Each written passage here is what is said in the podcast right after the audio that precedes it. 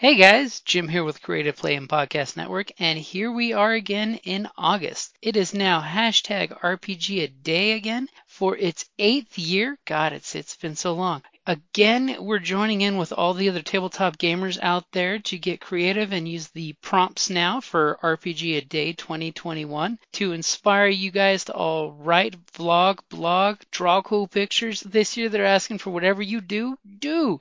So we are going to go ahead and start out with the next day. All right, guys, here we go. Hi, this is Kelly, aka Trixie from Ragnarok and Roll, assigned to Ragnarok Story, and Tilda Wimblewick from D&D Journey of the 5th Edition. First off, I would just like to say thank you to everyone for listening to our varied adventures, as well as for rating us on iTunes and RPGpodcast.com. If you haven't rated us yet, we would greatly appreciate it if you could. And if you're looking for more ways to support our efforts, we are now on Patreon, a great site where you can help us continue making more podcasts, as well as some special surprises for our patrons. If you can, please look us up at www.patreon.com slash cppn. Every little bit helps. And again, thank you for listening.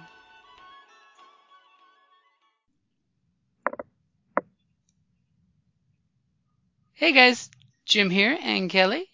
Hello! and it's hashtag RPG a day 2021, August the 7th. Not a big day, but a small day. Gotta laugh on that one. See, it was good. So small. What what what do you have for small? Anything anything good? Small races! Oh my god, I love small races. Halflings, gnomes, come on, kobolds. I am it's a fun huge to play a small character sometimes. hmm I, I am a huge fan of the small races. Harkens back to the third on tactics because small races can do cool tactics like sharing a square with your friend who's a medium Uh-huh. race, hiding behind your medium friends. You Mhm. know, two people who are small sharing the same square so you can gang up on things quicker. You know, Mhm. there's nothing wrong with playing a small race. Unfortunately, the poor kobolds got screwed because they're the only small race that has a negative to strength in their stats. Yeah, and plus they have that whole problem with light. Daylight sensitivity, which yeah.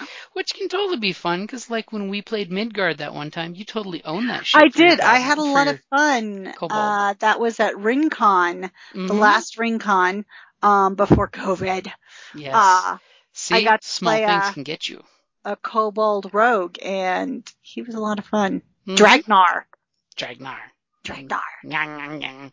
That's So- what I named him. So small races are really good. You know, things that are small can waylay things that are large, you know. Never be afraid of using, you know, size as needed because there's nothing cooler than when you make a GM dungeon for a bunch of small races to screw your players over because they have to hunch over like every other five feet square. and there's nothing cooler than when you pick kobolds because they booby trap against the medium builds all these booby traps that go off at shoulder height so all the kobolds can run through the danger without worrying about it and all the big people get decapitated. I mean, just think about it like in Indiana Jones and the Last Crusade. You've got the penitent man swiping blade. You've got that little tiny drawbridge. It's really made for small races and not made for big races. True. Because there's nothing worse than looking at your players and saying that bridge was made for the small a small child. You can either go across it at full speed and make a Dex save, or you can make an acrobatics to keep from falling off that teeny tiny little bridge. Yeah, I mean, a lot of people don't necessarily like the small races because they like being big and strong and like, you know, hmm I like it. I mean, sure, um, uh, you can't go as fast typically, hmm um, uh, then, and, and that's fine. But, I mean, for the most part, they're, they're a lot of fun. I am a huge fan of goblins. I really am. With their racial ability that lets them hide or dash or disengage as a free as your bonus action, you've just given the biggest rogue weapon out of the rogue's arsenal to a small race that could be anything. Exactly. And, you know, those, the, hold it, the dog's moving. Okay, there we go. Um, uh, and they're also really cute with like the, um, I'm trying to remember the like the little Pathfinder ones that you know, with the big ears and the little Oh, the very vicious looking ones. Yeah. With their little pointy teeth, but they're still cute. The vi- and their little dog cutter knives. Just because you can get a goblin in a wedding dress. I yeah, that that was funny. That was funny. That was one of my favorite graphics that they made into a mini. But but goblins are fun because you know think about it. You can have a fighter goblin who's got the cool ability to disengage, hide, or uh, dash, and all the fighter abilities.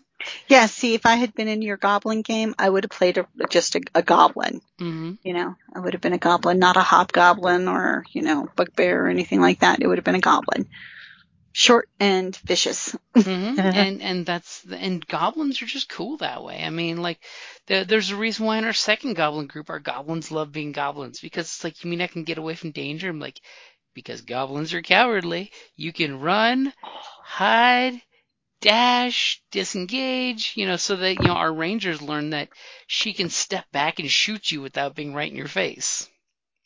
Because there's nothing worse than shooting point blank without having the feat.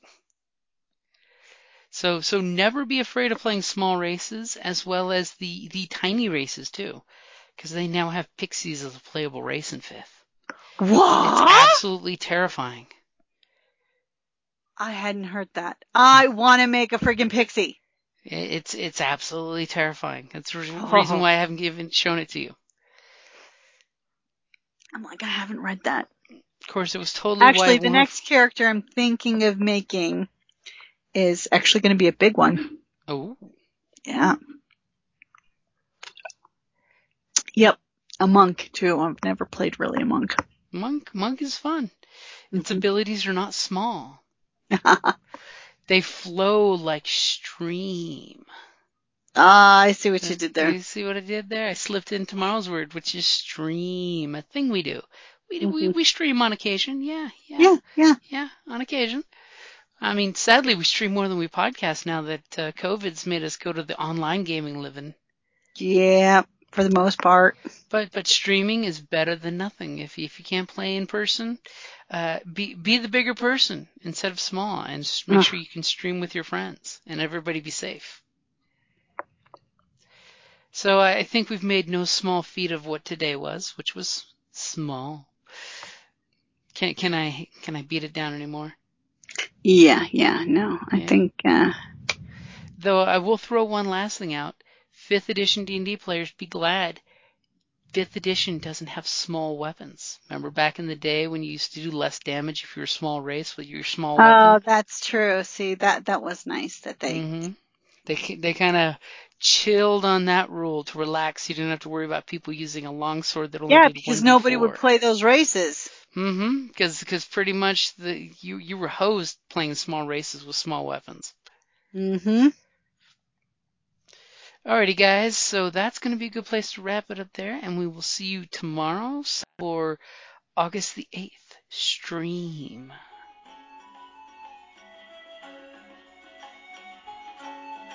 Thank you for listening to the Creative Play and Podcast Network. And feel free to enjoy our other shows such as D&D Journey of the 5th Edition and Scion Ragnarok and Roll, a Scion hero to Ragnarok story. Thank you for listening.